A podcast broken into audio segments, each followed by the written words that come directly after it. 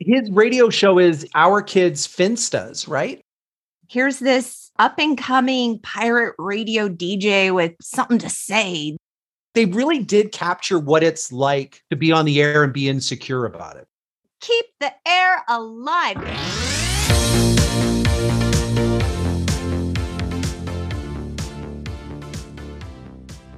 Hello, and welcome to the Untitled Gen X podcast, a podcast dedicated to the pop culture that raised us. I'm Lori, a writer and pop culture lover who's totally pumped to welcome radio host Buzz Bishop. Hey, Lori. Hey! hey. You guys, Buzz is here to join me in seizing the air as we break down 1990s coming of age indie drama, Pump Up the Volume. But before we talk hard, I'd like to tell you a little about Buzz Bishop. Buzz has been a radio host for more than 30 years. He's met Britney, Christina, Beyonce, and Gwen. He's partied with INXS, slept through the chance to party with U2, and has interviewed everyone from Janet to 98 Degrees. In his incredible career, he's been a TV reporter, newspaper columnist, dad blogger, and an actor that you might even recognize from a 90s subway commercial. Buzz is a devoted husband and father of two sons and lives in Calgary, Canada. He also hosts XL Mornings with Buzz on XL 103, so check him out. Welcome to the podcast, Buzz. Holy cow. this is your life. This is the whole of your professional career. It's weird hearing those uh, those intros, but yeah, great to be here. Thanks for having me. Oh my gosh, I'm so excited. We've known each other a really long time. Is it like 15 years almost? Oh my god. I don't even want to know time is going by so quickly. right? Yeah, and okay, so you began your career as a radio host in 1990. Yep. The very year this film was released, by the way. How did you get into radio? I was failing out of university. Seriously, when you know, like at the end of high school, how you do like career days and you do surveys to figure out what your your aptitude is and what you should do. I really wanted to be an astronaut. I wanted to fly the space shuttle, Okay. and uh, so they had me going into engineering and sciences, and that's what I was Mhm. taking in uni. And I was terrible. I was in the arcade at the student union building, pumping quarters all day. I was cutting classes. I wasn't doing anything. I was doing so bad. And my brother was graduating high school when I was in second year university. He already knew he wanted to do computer programming. My brother went off to work for Google and Microsoft and now Mm. now lives, you know, a semi-retired life running a pottery studio in Seattle. Oh, nice. Right? Like he had he had the plot well done. And here I am flailing away in university and he comes home uh, with a, a brochure for radio school and says, "Here, maybe you should do that." And so I, I went and auditioned for radio school and I got in. And then my mom knew somebody whose brother worked at a station. And I went for a tour and boom. Then the next thing you know, I was I was working in a little town called Vernon in the middle of BC. And uh, three years later was back in in Vancouver. And you know, I never graduated radio school. My mom was upset with that, that I never got the diploma. Okay. Uh, but hey, 32 years later, I think I'm okay. You got the right. career, Yeah. and that's what matters. Yeah. Wow. So, growing up, I mean, were you glued to your radio? Did you love radio personalities? Was this something that really spoke to you as a kid? Um, I used to fall asleep with the radio under my pillow at night, right? Like when I was seven years old. But back then it was, you know, I was because I was I was playing hockey, and so I'd listen to the junior hockey team and the play-by-play, and I'd put put the little transistor radio under my pillow. And then when I was a teen, it's just like I can still see my digital clock radio with it wasn't even digital; it had the the tabs on it that flipped over when the when the numbers changed, right? Like it wasn't even a digital dial; it was like a, a round dial, and you just had to try and get it. And my favorite radio station was LG 73, and the nighttime DJ was Howie the Hitman. And radio just it's it's the soundtrack of my homework, right? Like even now, 30 years later, I Mhm. play I play 70s and 80s music. So that kind of stuff that I listened to when I was a kid. And like Baker Street from Gerry Rafferty will come on. Oh my. God. Can we just talk about Gerry Rafferty for a second? I'm pretty much the only person I know who loves him. Do you love him? I know that one song. Oh God. Oh, I'm so disappointed. I was like, we could have a really important conversation right now about Gerry Rafferty. No, all oh, right, all right, fine. Baker Street. And this is like I can remember doing like multiplication tables when I was a kid because that was like right yes. there. Like I I remember the first time I heard Beastie Boys fight for your right to party. Well, yep. like when I'm doing I remember Salt-N-Pepa push it and just like these songs are at the table that my mom and dad used to change my diaper on. It was a diaper table that became my homework table when I was older. Radio is just that place. So, like, I always had a fondness for it. We started a radio club in high school where we would do the announcements uh, and play a couple of songs when kids were coming in, like, you know, 745 to 830 sort of thing. And so it was always like I was interested in it. So that's why my brother went and got that pamphlet for the radio school. Your brother's smart guy. Right? Like he knew what was up. Yeah, and I didn't know that that's what I really wanted until I went to the school and I'm like, "Oh, wow, okay, this is what this is what I'm meant to do." Oh, that's so great. So, do you yeah. remember then what you thought about this film at the time since you were entering your career in radio?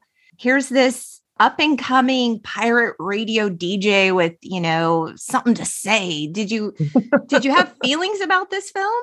The thing I remember most about this film, like looking back on it, because it came out in my first couple of years in radio, was the soundtrack. Like I loved Concrete Blonde, right? Okay. So they they cover Everybody Knows from Leonard Cohen. Cohen. Mm-hmm. The Ivan Neville song, mm-hmm. uh, Why Can't I Fall in Love, was my emo song of my 20s. Every time a girl dumped me, every Oh, Every ah, time yes. I was just like, where, wh- why can't I find love? It's just like, I would put that on over and over. Pixies, Waves of Mutilation, like that whole thing, that soundtrack. I remember that soundtrack from that time, not that movie. And when I went back and watched it again, it's one of those things where I have a romantic idea in my head about it. And then I watched it and I went, whoa, okay, that's really different from how I remember it. Like Breakfast Club, right? You think of it as a oh that that comedy where they're running around and they get high and every, and then you watch it and you're like, dude, this is dark. It's dark. You know what? I had that same. I mean, speaking of the Christian Slater connection to it all, this was the exact experience I had with Heathers. I love that film. I'm like, yeah, it's dark, but like it's also funny. And I had all these feelings. I went back and revisited it for this pod, and I was like, this shit is dark this kid is so disturbed. Everything we know now about school violence and mental health yes. since it was hard to watch. And um, yeah, totally looked at it a different way. And it was the same with this film because I remember I liked Christian Slater because he was cute, like whatever, right? 1990, sure. I was what I was a freshman in high school. Right. He's young Jack Nicholson. He's totally right. like he's got attitude and and and a whole vibe and like, you know, screw the man. And that bravado was like really attractive to me as a young person. And I look back now and I'm like, oh my God, he needs a hug. Like I'm looking at him from such a maternal point of view. It was a very different viewing experience than I thought it was going to be. Yeah, when you talk about I want to give this guy a hug, it's it's this movie where I'm just wondering, like, did we have really that much angst and and depression and just like so many issues when we were a kid? Because he's he's talking about the school and suburbia and we don't belong and all we do is go to the mall and like that's my life. I don't have anything. And sure, there teenage angst and, and depression and self-doubt is all there, but it was way heavier in the movie. And I, I don't know if the, the way they talked about the school when the principal becomes the villain who is you right. know kicking kids out and keeping the money is was this a school for struggling kids because nora is kind of like she talks about like she's getting kicked out because she's failing math and so was it a struggling school and so that's his world that he's just got where everybody is a square peg in a round hole or I don't actually think so. And I do think that for a lot of kids, this sort of like disaffected, disillusioned coming of age was a real thing. Like I was a happy teenager and I really liked school. So this whole idea was just something that I didn't really identify with, but I know like a huge segment of Gen X felt that way, feels yes. this way, looks back on their time and was like, yes, nailed it. That was me. That wasn't my experience, but it doesn't mean it didn't belong to others. But I mean, no. yeah, I mean, his, his first words that we hear are, you know, you ever get the feeling that everything in America is completely fucked up? Like, I think it's just that whole idea. And I'm, I'm asking you who lives in Canada. You're like, no, yes, but it's actually, I do get that feeling about America, Lori. But no, it's just this idea that like your worldview is opening up as you grow up, right? You're like, these are the people I'm supposed to aspire to be like. These are my role models. I don't agree with their ideals. Well, let's put it in a in a 2022 lens, right? Like 30 years later, mm-hmm. are our kids say like you could make that movie and have most of the dialogue still be the same, except it's a podcast instead of trading tapes at school or it's social media. Right. It's TikTok. You know, right. Mm-hmm. Sure. Yeah. Just take out the landlines and put in some iPhones. and and the movie works exactly the, the same, same way. But this also had me wondering about teen movies now and maybe because my my kids aren't quite old enough yet, but are teen movies as heavy? I don't know. I'm not watching Euphoria. Are you watching Euphoria? I like, am it- not watching Euphoria by design because okay. I have a kid in high school and I have a kid in college, and I'm like, I can't watch this. No. Okay, but again, was Pump Up the Volume meant for 16 to 20 year olds to watch or was it for their parents to say this is what your kids are feeling like? Like i don't know 40 seems so much older in the 80s like you look at the mom and dad in this and they are 40 years old the actors when they when they shot this right? You just and it was like oh you're so old but you're only 40 but you're so old right? You're the youngest school commissioner ever. Ever right? So yeah i just wonder if if pop culture is as heavy now as as this stuff feels when we go back and watch heathers yeah. or pump up the volume it was so much heavier than I remember it being. I don't know what I remember this film to be. You didn't remember that his his whole shtick was masturbating on on mic. I did not remember that. I didn't remember either. I didn't remember that, and I was like, oh, okay. So, of course, the character, the radio personality, he's known as Hard Harry or Happy Harry Hardon. We'll just call him Hard Harry. The character is played by Christian Slater the director, who is actually Canadian. Did you know that? Allan Moyle? I did not. Okay. He's the guy who directed Empire Records. Ah. Yeah, which another Gen X classic. Okay, but I love that poster. I never saw the movie, but I love that poster because Liv Tyler just has the most perfect sweater on that poster. Midriff and the little sort of clueless skirt. Yeah. And, and uh, yes, exactly. Yes. Never saw the movie, but I'd put that poster in my room all day. I actually recommend the movie. You might like it. Yeah, that was okay, a fun good. revisit. Yeah, you should check it out. So he wanted an actor who had, quote, glee to be effably sweet and at the same time demonic. And his first choice for the role was John Cusack. Yep. Same sort of vibe, right? John Cusack was like, Nope, I'm coming off of Say Anything. I'm never going to play a high school student again. I'm done with this. Okay. And so he was actually looking for someone who could embody the character that is a combination of Holden Caulfield from Catcher in the Rye and yeah. Lenny Bruce. I would say he found it in Christian. Slater. Yeah, for sure. I mean, but you also notice it's the Clark Kent Superman sort of thing, right? Whenever he's on mic, no glasses. Right? When he walks around in school, He's got glasses. He's a little shy. He's a little me. me. Okay, well let me let me share a little bit of radio to you. I was going to ask you. Do you have like a, a radio persona, dude? And he even admits it in it, right? Like yes. he talks about like I just wanted to say these things and like wow, now people like know me and see me. I have friends who did like the six o'clock news and morning uh, television. So I have friends who have been in media for as long as I have, but they're the TV side of thing, and I'm here in on the radio side of thing. And we would go out just to a, restaurant, and people are coming up to the table, like fawning over them because because they're recognized, and yet my radio show had a, had as big or as many listeners, but you get to live anonymously because it's it's unless somebody's really tuned in and recognizes your voice then it doesn't happen so radio lets you really like TV people, like you better be as as sugar sweet off camera as you are on because you're getting recognized, right? Radio lets you really kind of be two things. And so I'm a terrible introvert. I live with my phone and my PVR and my computer. I, I the things I like to do are things you do by yourself. I like to golf. I like to play poker. I like to hike. Okay. So uh, I'm not a big guys guy and beers after work and sports and stuff like that. And yet on the radio, I am very outgoing and very confident and very much alive and dynamic. And even at events, right? If I go to a bar with friends, I'm a I'm a wallflower. If I go to a bar for a radio station event, I'm walking around and talking to everybody, introducing myself, saying, "Hi, how you doing?"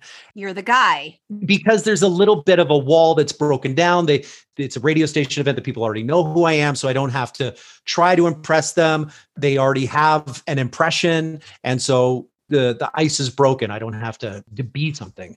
So yeah, there really is like he he's doing two things and he wants to be Harry, but it's it's shy and hard, right? He's having lunch on the stairs by himself and right. she recognizes him, he still gets embarrassed by it. And when she's following him out of the post office, like it, yeah. I've had bosses who are in sales run the whole radio station. Yeah. And I've had bosses who are DJs run the whole radio station. The bosses who are in sales, like what are salespeople, right? There's like, how you doing? They're always on the make. They're just mm-hmm. like talking to mm-hmm. people. My my wife is in sales. She's like the pandemic has killed her. She's just like, I can't, like, when do I get to go to wine club with my friends? And I'm like, what are you talking about? This is great. I don't have to see anybody. I've never felt more alive. right, exactly. And and so I've had the bosses who are radio people is like, I get it. You're weird. It's like, don't worry about it. Like, I got you. Like, we're weird. So it is a Jekyll Hyde sort of thing. And and they played that perfectly through his wardrobe and even his his demeanor. Radio people I mean, some of them are are crazy and, and loud and obnoxious. Yeah, sure. But I, I would even say Howard Stern is probably very, very shy and happy to sit and play with his wife's cats all weekend. Yeah. And yet flip flip the mic on and he'll rip anything, right? Wow. I mean, it seems just so night and day with this character. Mark is just so meek. Like he couldn't even say hello to that pretty girl Paige. Like yeah. it just about oh, killed yeah. him. But then yeah. behind the mic, he's got all this bravado. He can say it all. He's unfiltered. He's confident. He's unafraid. And in life, he just like shrugs shoulders. You know, everything is different. Here, here's the thing. Do you like to sing in the car? Yeah.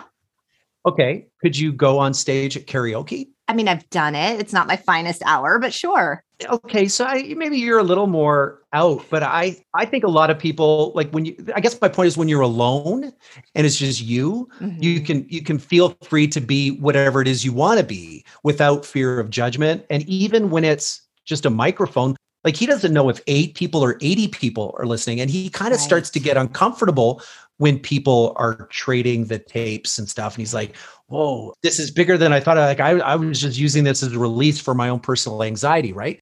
I mean, at the end, he get, he gets the ego and he realizes that he can change the world or whatever mm-hmm. it is, mm-hmm. right? And and get everybody out. Radio is really intimate in that it's just the joke I say about the job that I do is I'm I'm a teenage girl for a living. I sit in a room with a phone, talking to my friends, listening to music, and I'm just sitting there by myself. Best job ever. Right? Yes. I've got a phone and a microphone and a bunch of records, and I just sit I'm here. Getting into radio. Screw this. Right? Yes. Again, but it's by myself, and now we're a little more immediate with text. I mean, we've always had phones, but it, nowadays it's more effort to call a radio station than it is to just text them or email them. But when we get feedback from somebody, it's great because, like, as a comedian or as a performer, you can go on stage and you feel the the the audience reaction through the applause or the silence or whatever. Right. There's energy there. Mm-hmm. And radio, it is singing in the shower. And as much as I want to somebody to say, oh, that joke was funny, or I, I totally agree with you, or I disagree with you, there are times when I'm like, somebody will come and me- mention something that happened two weeks later, and I'm just like, oh shit, you were listening. like, oh, okay, I thought that was just me. And so he has that same, like, they really did capture what it's like to be on the air and be insecure about it. Oh, that's fascinating. Yeah. I mean, you think of it as all like Dr. Johnny Fever sort of right. sort of stuff, right? We're you know smooth like Venus flytrap, but there is a lot of radio people are yeah, we're we're insecure. It makes sense. And what's really interesting about this film is that the director, Moyle, he wrote the screenplay for this also. Okay. Yeah. And the original script was titled Radio Death. And it was about a teenage pirate radio DJ who It was about his final broadcast. He had decided that he was going to commit suicide. And in his final broadcast, he was sort of pontificating over all the ways he could do it or kind of planning it out on air. And so as he's doing this, he's just gaining listeners, right? It's catching on because everyone's like, Yeah. wow, how's he going to do it? What's he going to do? Da, da, da, da, da. And then as the broadcast goes on, it's revealed he's not actually going to go through with it. That was the original draft. It was super dark. Right. So he has that script, but then they also get a treatment for a similar sort of thing. It was going to be called Lean on Me. Ooh, okay. Sandy Stern, who is the producer, she said it had all of the same ideas that were ultimately in Pump Up the Volume. It was only 45 pages. And she said, you know what, this is so your taste. It's so your thing. Look at this treatment. And then she went, shared it with Allan and was like, that was the story I wanted to tell. This is my thing. And so they just kind of blended the two of them together. So is this one Lean on Me to Radio Death? Dun, dun, dun.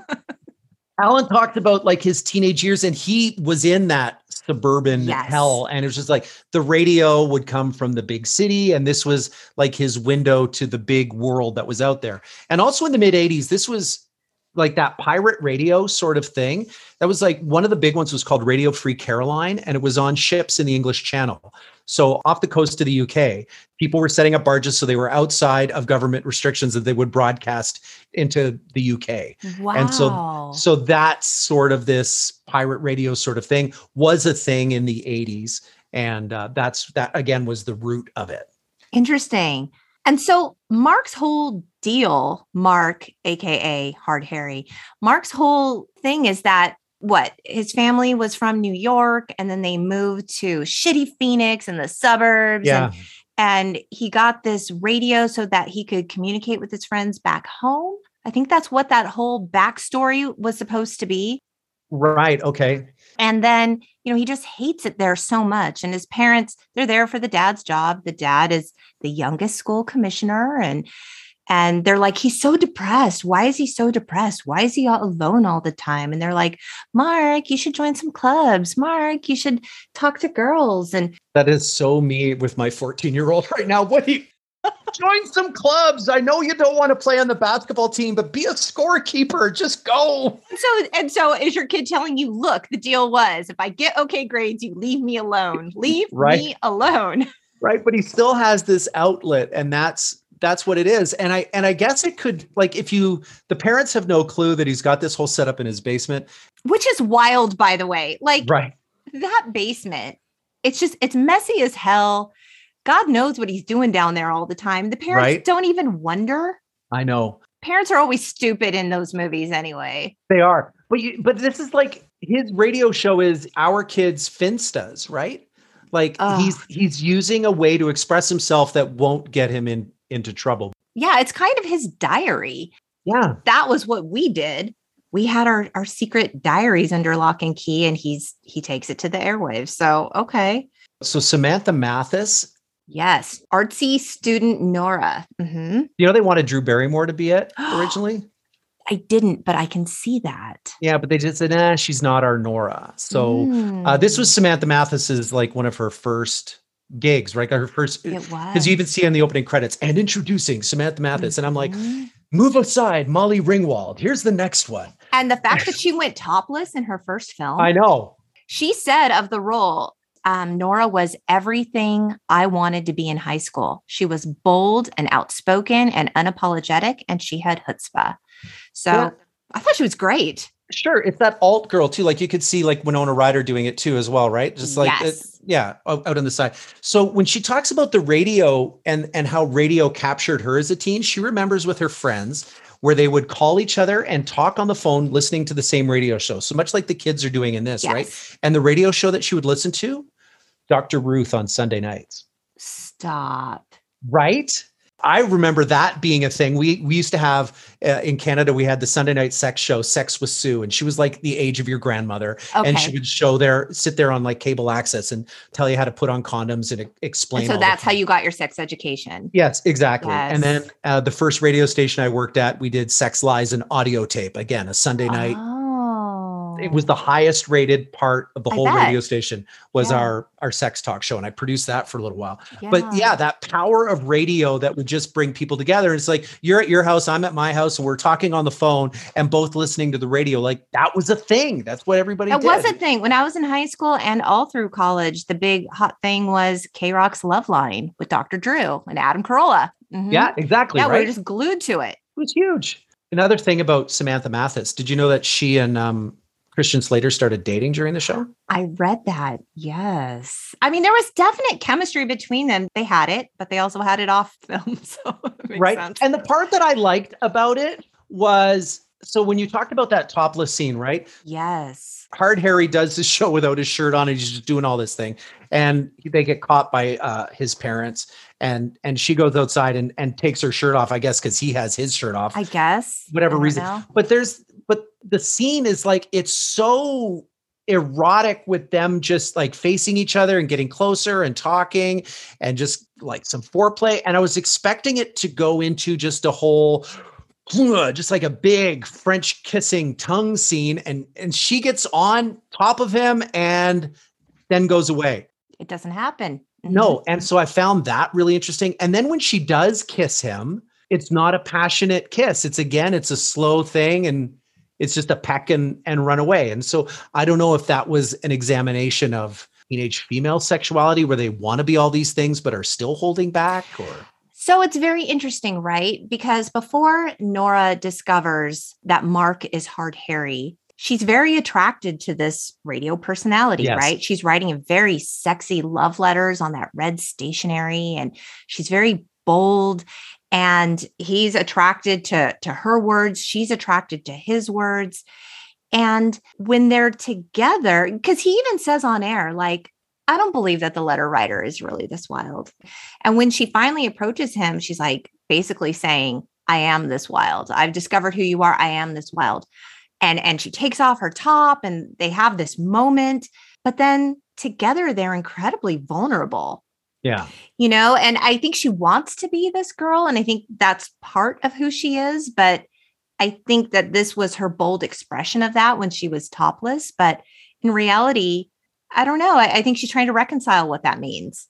sure I did find that scene very interesting because, you know, there's a moment where Hard Harry is becoming so popular. This program is causing all kinds of problems at the school. The kids are questioning authority, they are vandalizing the school. yeah They with all of like Hard Harry's, you know, what does he say? Like talk hard and all this, you know. so be it so be it. You know, all this, the kids are just running amok because they're all just so disillusioned by the school administration. they're given permission to break free Yeah. As this is gaining in popularity, he is getting increasingly nervous. Yeah. And of course, a kid writes him a letter saying, Look, I want to commit suicide. I'm serious. And he calls that kid and he's like, Why do you want to do this? Do you have access to a gun? So the kid is named Malcolm. And Anthony Lucero, the actor who played Malcolm, said that his character was actually gay. He said, It was told to me, but never clarified with the audience, which I liked because it left room for all the things that we struggle with. So here, Harry has this conversation with Malcolm about it. And Harry reveals, like, look, I go whole days without talking to people. I'm Yeah. super lonely too. Like, you're not alone in this. And he's showing this real compassionate human side that, Yes. like, you know, when he's bold and he's doing stuff like masturbating on air and like, I've got my blackjack gum and my, my diet wild cherry Pepsi, and I've got that feeling like it's all about to break loose, right? he says all these things, but then he's really quite vulnerable on air with his listeners and particularly with these like phone calls. And we find out that Malcolm ultimately commits suicide. And after that, then like the feds get involved. Yes. And now it's like we have to hold somebody responsible. I don't know why Harry would be held responsible. No, I don't this. think so either. I mean, it's he- kind of a ridiculous premise. and it is that sort of thing where you you take it too far and you go whoa okay that that, that was the, the masturbating stuff but we're we're serious like because he really does care about the kids right like that is the whole thing is like he wants to empower everybody to get out of it the other part like where it's not explained in the movie that that character is gay is that was one of the red red lines for financing the movie. And it was like, if this character's gay, we're not doing it. Are you serious? Yes. I mean, 1990. or 1990, but it I don't think it has to do. I think it's because he's gay and he kills himself because he's gay. mm. They don't, I don't know if they wanted to light that fire because later we get Another color. And he is out and gay and he gets lured to go and uh, be with another guy and everybody Uh-huh. starts making fun of him. Well, let's fast forward to 2022 they would have been taking videos of that from the bushes and putting it on tiktok oh and my God. but again where's where's harry in this is he's empathetic and supporting and and encouraging and lifting up. So he is this wild outrageous person but with a, a soul to support the kids with what they're going through Absolutely. I mean, the very first time we see him go on air, he's talking about how hypocritical it was that the pregnant student was expelled. yes You know, and, Yeah. and so he's calling out all these like grave injustices within the school. And he wants to hold the guidance counselors and the principal accountable for this stuff. And so the kids all agree. And this is why they start going crazy at school. And the school doesn't know what to do with all of it. Like that girl, Paige. I don't even understand the point of Paige. She- Okay, so she put all her stuff in the microwave and blew it up because she was sick of trying to live up to this thing, but I didn't really, I don't know, I didn't get an arc on her. Once Malcolm commits suicide, this is when Harry goes on air to reveal that being a teenager is bullshit because everyone's always telling you what to do. Yes. And he says the terrible secret is that being young is sometimes less fun than being dead. He does say suicide is wrong. It seems like a simple solution, but there's fine print. And Slater actually told the LA Times in 1990 that playing this character was fascinating because I was really acting like Superman, exactly like you said.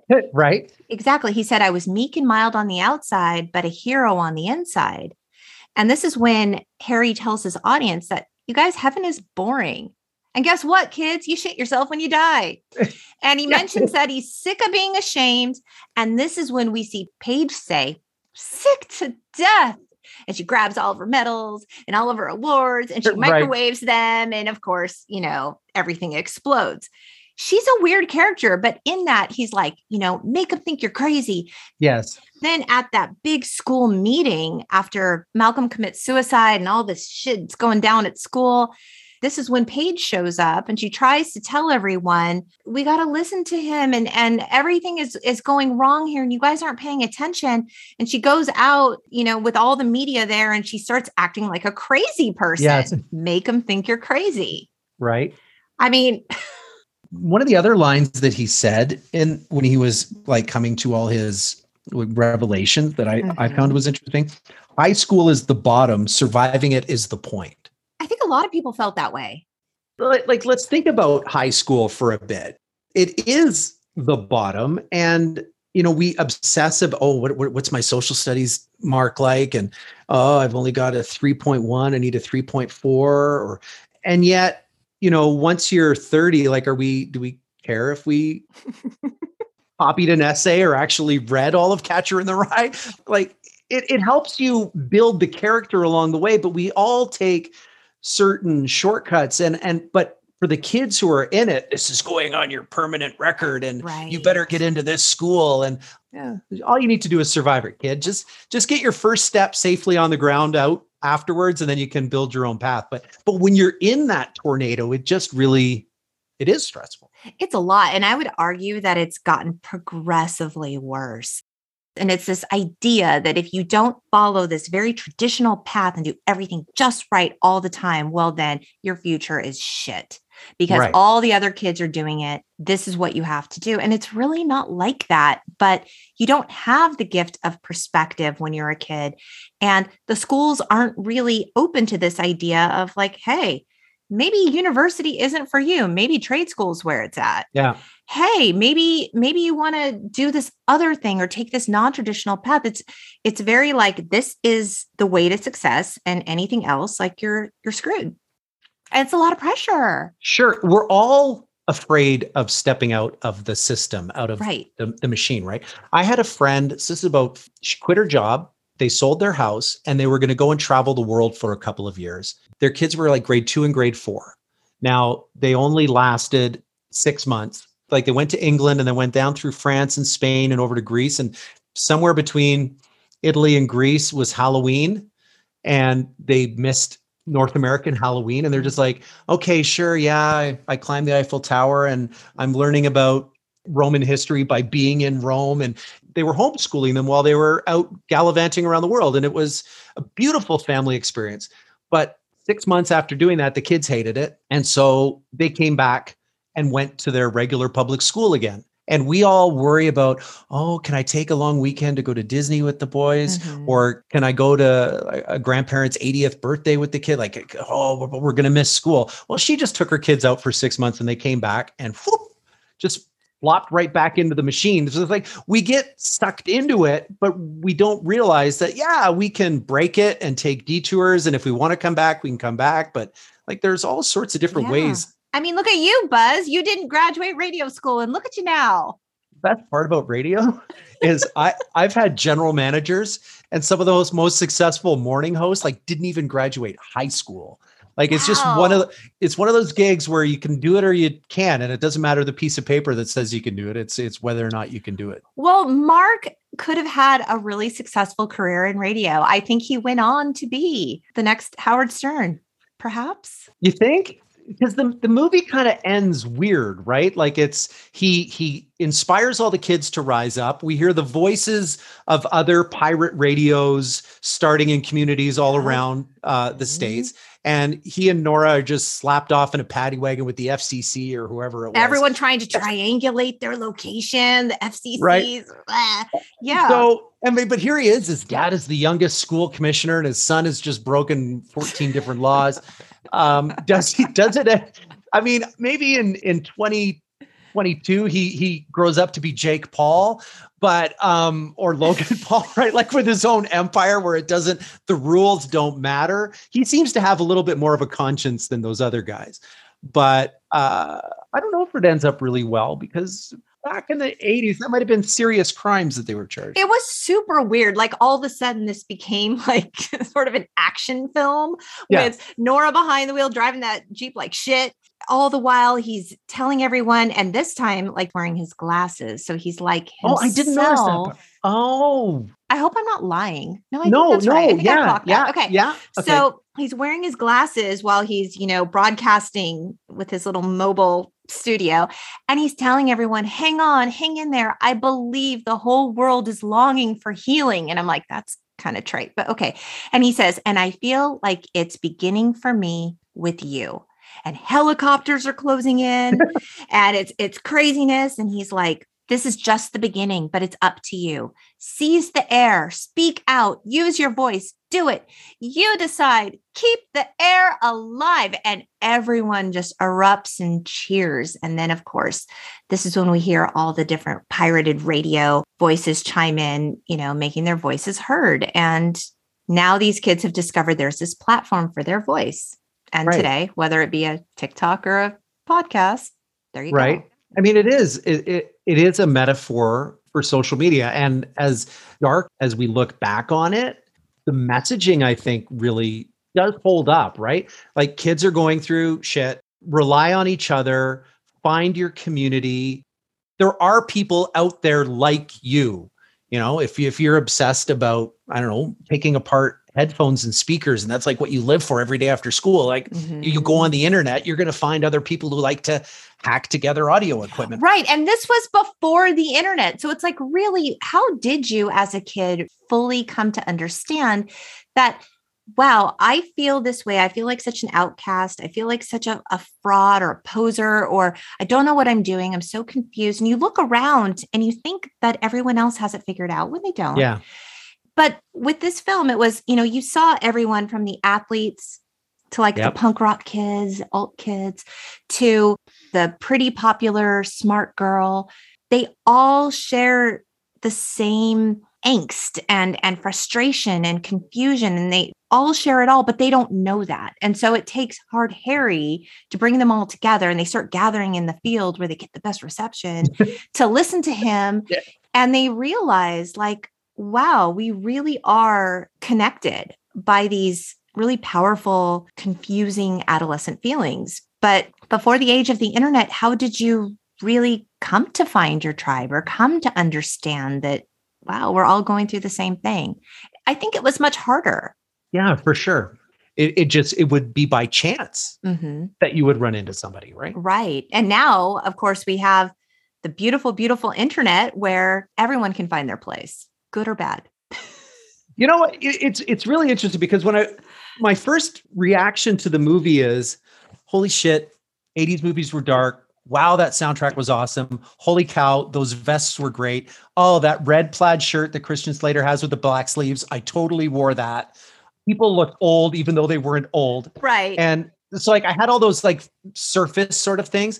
But then now after spending 40 minutes talking about book club, it's just like, oh wow, okay, there are metaphors. Like I can understand now in when Hollywood directors go on junkets and do interviews and go, no, well, it's really meaning like all these things. And like you would watch them and it's like, no, it's it's not a metaphor, it's it's avatar. It's just it's just computer stuff. You just wanted to show off your fancy computer. But now it's like you think about this and it's like there's like the connection through radio and feeling alone and finding a place to get together.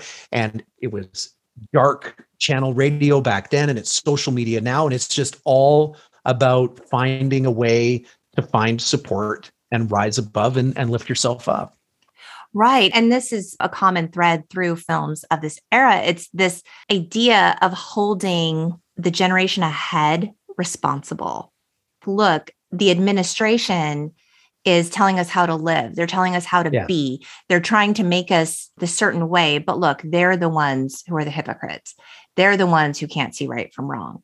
And so it's this idea of justice in the end for what was once the underdog, how the younger generation knows more and is smarter. So, yeah, I mean, it always feels good, right? We want to look to the generation ahead of us and be like, no, you did it wrong, and we're going to fix it and do it better. And so this movie kind of personified that. I mean, I don't know how how Mark and Nora ended up. I mean, did they go to jail? I guess you could write your own adventure. Right. Yeah. It just kind of just kind of ends, right?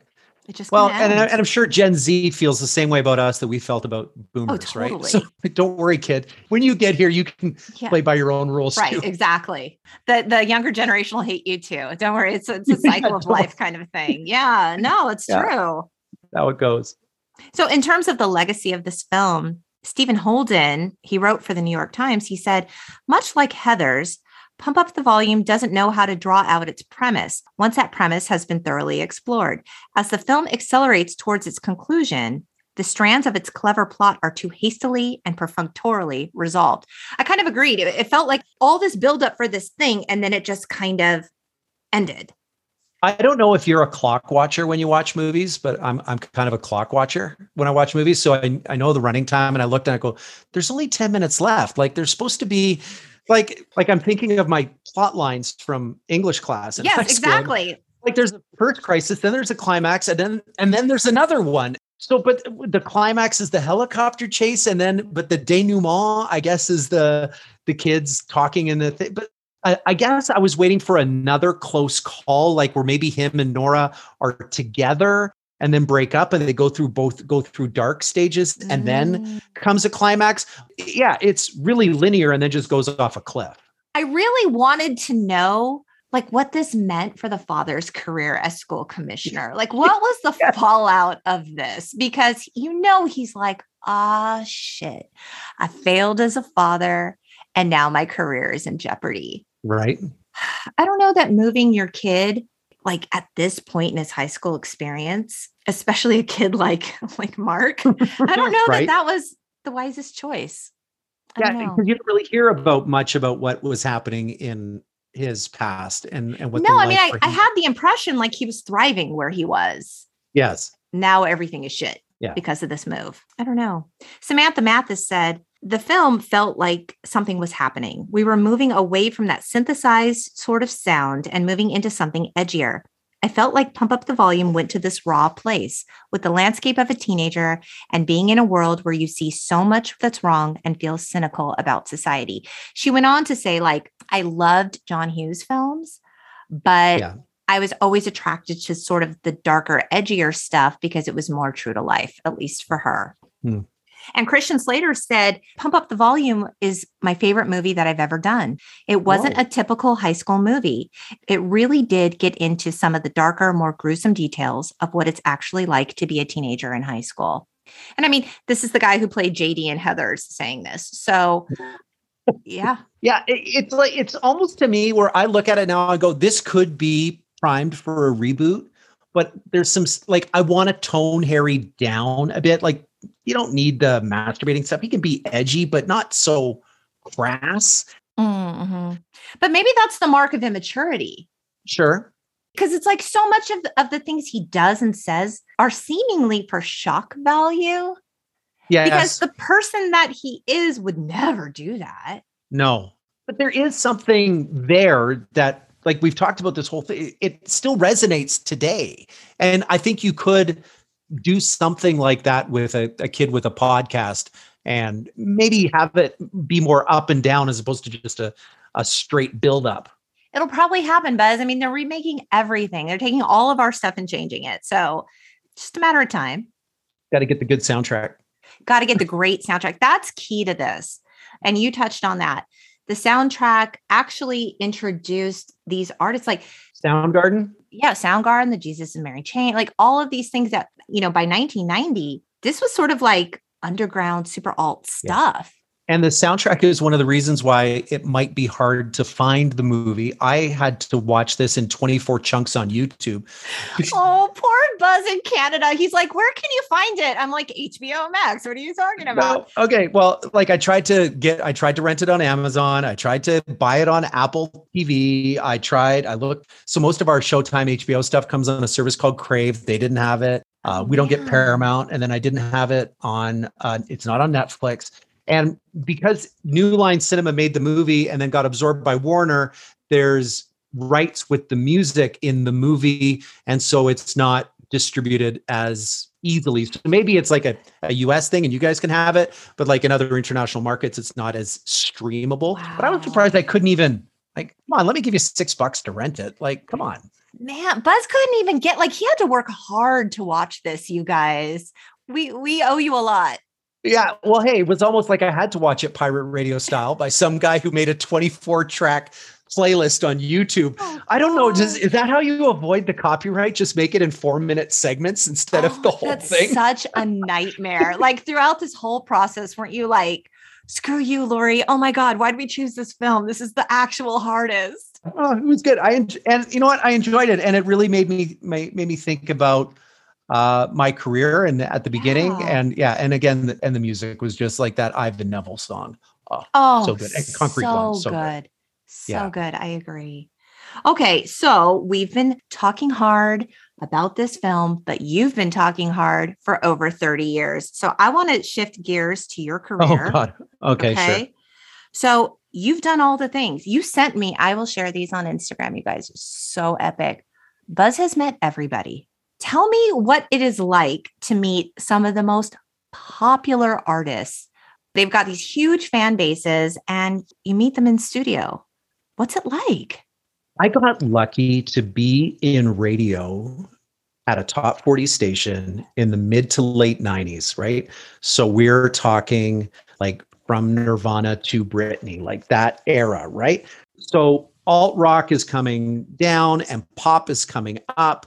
The internet hadn't really come in, so radio is still king of pop culture. And they would bring bands to our show. And our, our radio station was out in the suburbs and I was doing the afternoon drive show, and bands don't want to get up in the morning, so they would, so they would come and see me in the The afternoon, afternoon. Okay. right? And and they would drive forty five minutes out to the suburbs, like they wouldn't do a Zoom or a phone call. They they they, they would come out, and so I've met ninety eight degrees like a couple of times, just sitting like across the table from me, like. Destiny's Child, we're talking first album. Beyonce is 16 years old uh, And you have a picture with her. right? And they're and her and Kelly and LaTavia, like they're all dressed. This is OG Destiny's Child. yes, here. yes. Okay. And and they're they're all dressed the same, and yet the moms and the aunts are out in the hallway just looking after them. And I'm goofing on them, talking about like they've got crushes on Kobe Bryant. And I asked Beyonce, like one of the questions, like if you could have a superpower, what would it have? And Beyonce's like, I want to have invisibility so I could go in the room and hear all those people going, and it's just like I could just hear it, right? And they sang Amazing Grace, like seriously, like four feet from me. And that was just like incredible, wild, right? Britney Spears, I introduced her on stage at a concert, 17,000 people in, in an arena, right?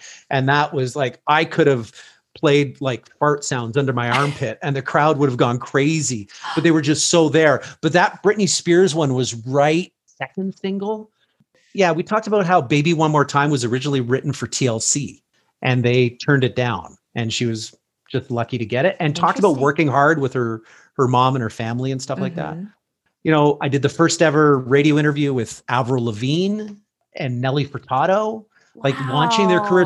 And and and the change that you see from them is like they come in and they're so it's like the first album. There's nothing behind them. There's not like i've got some songs and will they be good? Will they be not? So like they're doing their own makeup. They're doing their own hair and they're wearing their own just like regular clothes. Like the picture i've got of me and avril lavigne she's just wearing like a skater shirt, right? Like with the skulls down the side, like, and mm-hmm. black pants. Mm-hmm. And she just looks like a 15 year old kid that you'd see at a skate park. And then now, and then four years later, it's like, bam, right? Yeah. It's just like all done. The career and the time frame that I had, it's like I feel like I'm name dropping, but it's just like I, I, got to talk to Janet Jackson when she was going to a concert she was in the car with all of her dancers.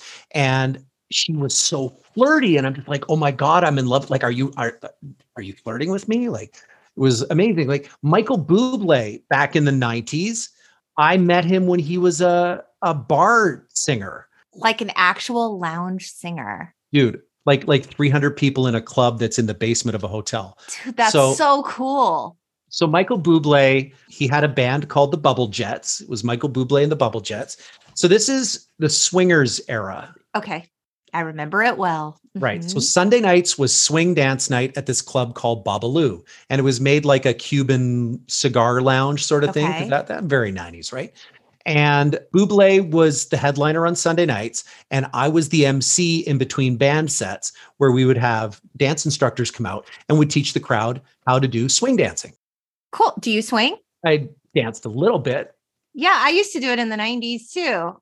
My husband was in a swing band. We were like into oh, swing sweet. culture. Yeah. Ah, great. Super fun. Okay. Right. Okay. So Buble is the the thing, and I'm the MC. And um, so for a summer and a fall, like eight months, I was hanging out with Michael Buble every night, and you could see it back then. He left that to go and do a play based on a, a famous Canadian DJ, and he it was called Red Rock Diner. And this DJ in Canada uh, Red Robinson was really big in the 50s and 60s, kind of like a Dick Clark sort okay. of thing. Yeah, yeah. So it takes place in this diner, and they have a whole bunch of people pretending to be the stars of the 50s and the 60s. So Michael Bublé was the Elvis character, okay. and so uh, so he goes and he does that show, does really well in in Vancouver. Then he goes to Toronto to do the show, and while he's there in Toronto, a former prime minister of ours, his daughter is getting married and they see Michael Bublé performing at this thing and they ask him to be the entertainment at, at the wedding. The wedding.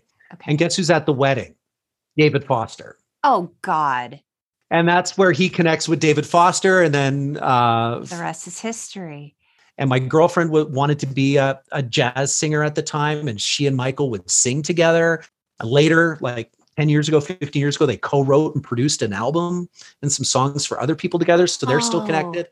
And then when she and I broke up, I was really down. And so Michael invited me to be part of his, his little posse. He introduced me to some girls who would hang out at his table all the time to make me feel a little better. So that was good too. So Michael Bublé was your wingman. Yeah, he he lifted my spirits when I was was a little sad. That's but amazing. but again, it's just it's the time, right? Like they talk about like Steve Jobs and and Bill Gates and the time they grew up. Well, it's just like, well, it was was where like Gates is growing up in Silicon Valley and gets these jobs at Hewlett Packard. Well, so of course it was all going to come together, right? And and if you kind of half go down a path, well, then there's a greater chance of all these things connecting, right? Yeah, so true. So to have met, No Doubt, and Christina and just all of these stars from the 90s. Like, well, of, well, of course I was. I just happened to be the guy on the air in the big city at that time. God, not a bad place to be. You have to tell me the story of how you slept through the chance to party with U2, because talk about regret. Right. So, record companies pitch radio stations to play their songs. And so it's like, hey, I've got the new album from Lenny Kravitz. You guys should should play this. Back in the day, you'd get the record album and there'd be 10 bucks inside or concert tickets or a coupon for a new stereo or something like that. That's called payola, and it got uh, kicked, it got ruled out of the industry. You're not allowed sure. to do that. But like any salesy business, right? There's a little bit of grease that goes with things. So the record reps would call on the radio station to pitch their records and stuff like that and invite us to concerts and things every now and again and that's how we would get backstage passes because you know if i go backstage and meet kesha well now i've got this experience about meeting kesha and for the next three weeks when i'm playing the song on the radio oh my god kesha so great and then and that's how it how it goes right so i was having a nap and alfie uh, called me in the afternoon and invited me to go to the Four Seasons Hotel after the concert. I already had tickets to the concert, and I so this is answering machine time or you know, like not text messages or anything like that. And yeah, I slept through the the phone call and missed the chance to go to go and hang with U2 in the edge. This would yeah, like in 1994, 95, which would have been good, right? I yeah. mean, yeah, I think it would have been more than good. The party with INXS, though, that I did go to was yes, fun. the party with INXS. Okay. Tell me all about it. Okay, because it's kind of it's it's kind of sad. So it's oh no, right. It's 1997, mm. and INXS has just done "Elegantly Wasted," which they okay. recorded in Vancouver. And my girlfriend at the time, same one that was singing with Buble, she would hang out at uh, the Sutton Place Hotel. And this was where INXS was staying because they had like a residence suite for the hotel. And while they were doing the album, they were staying there. And this was the the fancy hotel in Vancouver where you would always run into celebrities in the uh, in the lounge. And so it just became a champagne bar, and the cool people would go and hang out there. and We'd see celebrities. So she became friends with Andrew Farriss and Michael Hutchence. Her and her three girlfriends were just at this hotel a lot. Just ran into them a lot. Just became friendly with them, as one does. Yeah, as one does, right? I mean, right? Right. So INXS comes through in 1997 and they did this thing called blind date. So beer companies, what they would do is they would get big bands into small clubs. Cool. So INXS in a bar that seats like 800. And and this is 1997. Yeah. So like not INXS isn't it's not kick, it's not X. Oh, it doesn't matter. But it's, it's still INXS, yeah. right? So yeah. you're seeing them in a small bar. So we go to the bar and uh, we get because radio, we get the tickets and we see them and blah blah blah. And then um, girls who knew Andrew and Michael is like, we're going to the Four Seasons after and blah blah blah. So we meet them in the bar and we small talk in the bar, and then they got a ballroom and Michael Hutchence comes in and he had just had a motorcycle accident, I think, and he had a broken leg, so he had a cane. And we're just sitting around the table and we're all chatting. And then Michael comes in, pops up on a table and starts playing a chandelier with his cane and just makes a grand entrance. And then he sees my girlfriend and um, sits down, they air kiss, and they're having a conversation and catching up. And this was weeks, days after Diana died. Mm. And um, Michael knew her, obviously, because of London. So he's with Geldof's ex wife at the time, right? Mm. And he was talking about how just the paparazzi were just a nightmare. And like, no wonder this happened and it was so terrible. And and so Michael and my girlfriend sing Amazing Grace. My girlfriend really likes singing Amazing Grace, but they sing it, boom, again, like at the table right in front of me. Wow. And then Michael announces that he's going to have an Austin Powers party in his room. And whoever wants to come to his room can come to his Austin Powers party. That's amazing. A bunch of them go with Michael. And I went with another group and went with Andrew Farriss, who is the who is the emotional soul of INXS. Like he's the songwriter, he's the composer. He like Michael was the showman, but but Andrew really is is the heart okay. and soul of INXS. And so we go up to his room and talk about the lost city of Atlantis until three, four in the morning. As one does. and so it was just this really bizarre conversation. And I remember just like kind of half falling asleep at it. So partied with INXS. It wasn't like wild and crazy. I didn't go to the Austin Powers Shagadelic suite with Michael Hutchence. I, I went to the cerebral suite with Andrew Farriss where we talked about it. But but you even when you like Andrew is still making music. He's doing he's doing country music now. Okay. he lives in Nashville. INXS is magic. Yeah. So to have met Michael, gosh, that would have been just four months before he died. That was a dream come true because when I was 18, 19, I wanted I wanted that hair. I, I eventually I grew out that hair. Like I just remember I remember going to the kick tour and just the strobe lights are going and he's throwing his head back and just his hair and the sweat and that flash dance sort of What a gorgeous man. Oh, yeah. and just the Mick Jagger moves and all that. So he had it. yeah, but again, I've been lucky, right? Oh, so blessed. And today you host mornings for XL 103. Yeah. And get up early and play all the songs that I grew up listening to and just try and get out of the way and just like here's Elton John and here's Queen. I and- mean, my favorite, you're speaking my love language right now. And you know I what? know. I saw on your social media, hello, you have plans to take Yeah. your son to Yeah. go see Elton John in Paris this summer, followed by the Stones in Amsterdam. And this is your kid's first concert experience. yeah, I might be one of those parents that kind of overdoes it and sets the bar too You high. might be the best. Yeah, exactly. He's going to spend his whole life trying to match that. I mean, that's amazing. Elton John was my first concert experience. Oh, was it really? Mhm. I mean, in 1994, I was 17 Sure. years old, but you know, I was I was the kid in high school in the 90s during alternative that was obsessed with Elton John. I was that kid, but Oh, you know, fantastic. that's okay. But wow, so cool. Well, we were supposed to see him during the pandemic and it got canceled a bunch of times. And Yeah, then. I'm just like, I, I just went, wow, he's playing in June. And do you want to skip a week of school? And I said, I've got all these flight credits from all these canceled trips I've been trying to take. so it's expensive, but at the same time, it's just no, I just had two years of payment plans for, for us to go. So yeah, we're gonna go see Elton John. And then I just when the Stones announced a couple of weeks ago, I just saw that they were playing in Amsterdam the next night. And it's just one of those things like, oh, that's a three hour train ride. We could Do that. Like, do you want to go and see the Stones? Yeah. I'm like, okay. So I'm like, Aerosmith is playing the night after that. Do you want to see Aerosmith? And Alanis is, do you want to see Alanis? Like we could just never come home. We could I just know. keep doing this.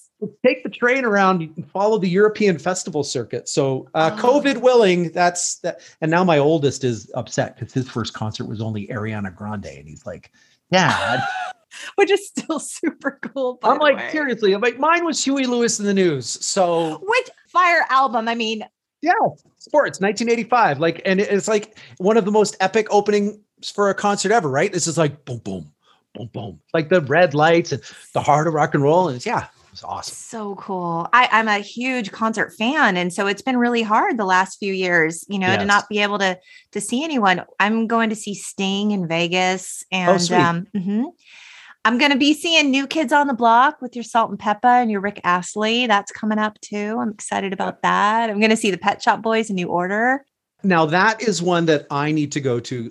Take a trip down. We can go have dinner. It'd be amazing. It's, it's INXS. It's New Order. It's Depeche Mode. Like if there were three artists that I could listen to forever, those would be them. And yeah, I only saw New Order on the Technique tour, so it was a little yeah. And I I want like a little too computer, right? Okay. I like to see them now when they're probably more stripped down and and more guitar-y sort of ah. stuff. And with the Pet Shop Boys, because then they'll do some electronic tracks. And I'm like, I loved when they were all together in that. Buzz, I actually have a round of lightning questions. Oh, geez. Okay, let's go. Pearl Jam or Nirvana? I read Dave Grohl's book, so it has to be it has to be Nirvana. Nirvana. Otherwise, I probably would have picked Pearl Jam, um, just because that was more more my thing. I wasn't really into Nirvana, but after reading Dave Grohl's book and was with with what's happened with Taylor, it's just Dave is just such like what a beautiful man, An amazing human. Yeah. right? Has to be Nirvana. Okay. Uh, best fast food fries. Oh, best fast food fries are Arby's because they're curly.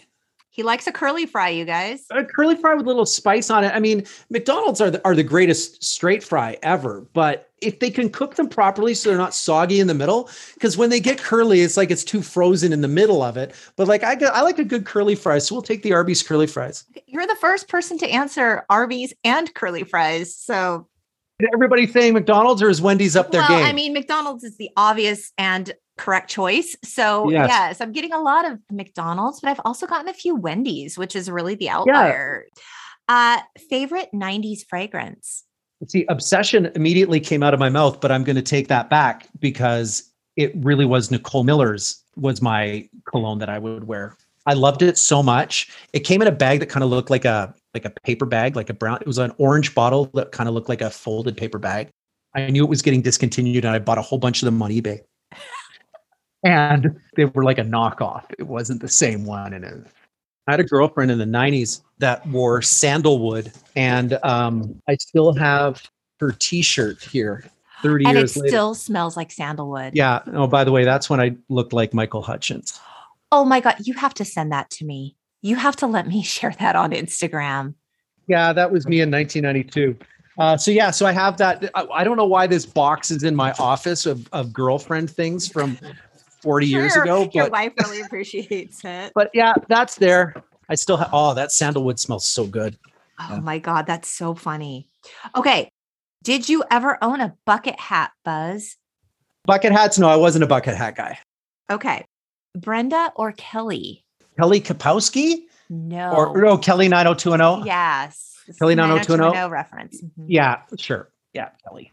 I dated a girl. Yeah, I dated a girl who looked like Kelly.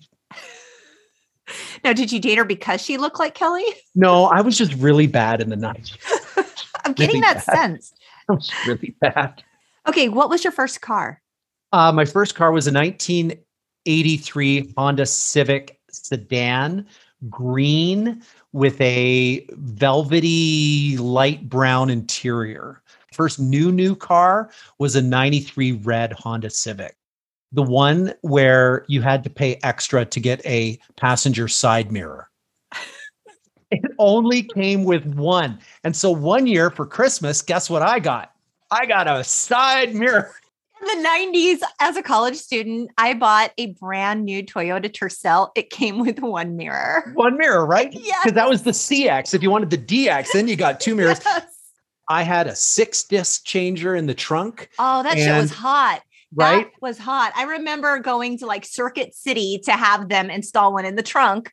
Yeah. And you were so cool if you had a six disc. Yeah. And then, but, but before that, I had um, like the little spot where you could pop up your drinks where it had the two cup holders underneath the underneath the shifter.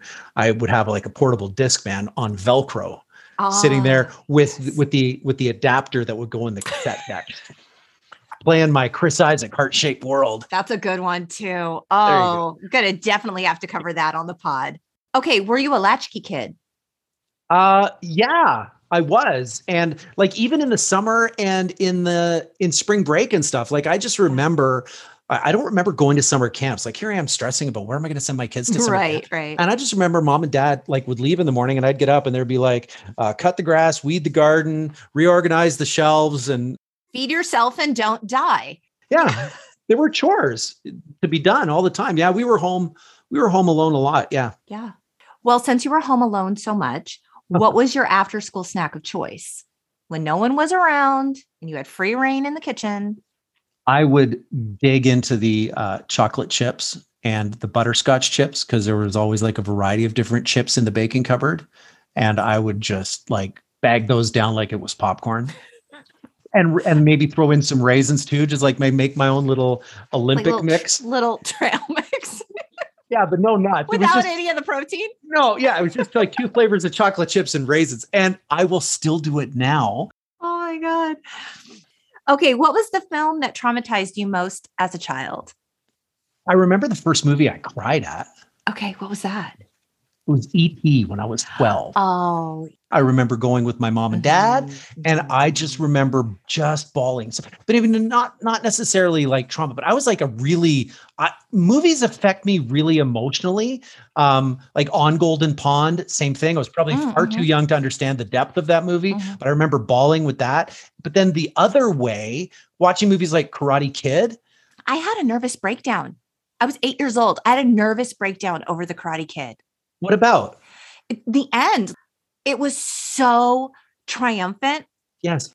It went the other way for me where I just I thought I was like a superhero when I came out of that.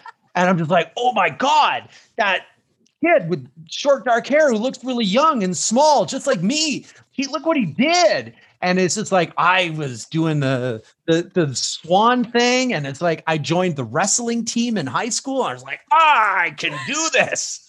And then I wrestled up a couple of weight classes and separated my shoulder. So Okay, you said your first concert, that was the next one, was uh, Huey Lewis. Huey Lewis, February 14th, 1985, row 32 on the floor. Shut up. How do you remember that? Do you have the ticket stub somewhere? I do have Are you looking ti- at it right now? Because how? I have my ticket stubs somewhere in here.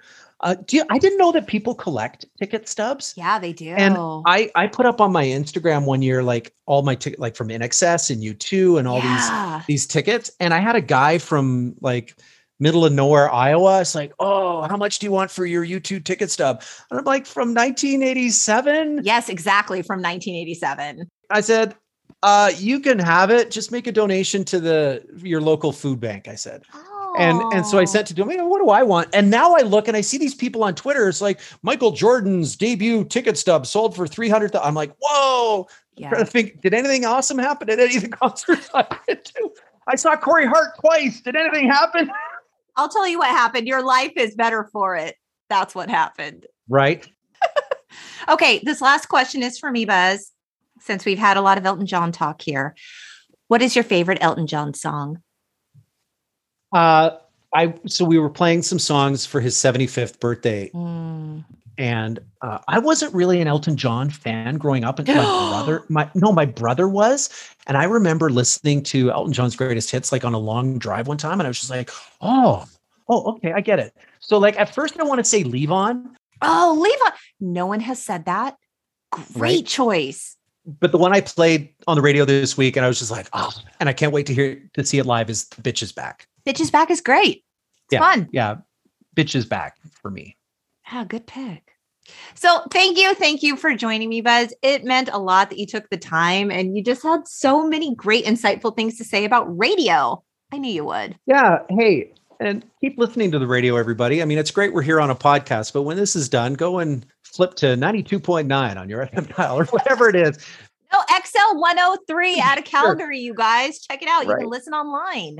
I mean, radio is it's immediate. A lot of it now is, you know, it's networked and it's tape delayed or somebody from out of market is doing it, but there's still lots of great local radio out there.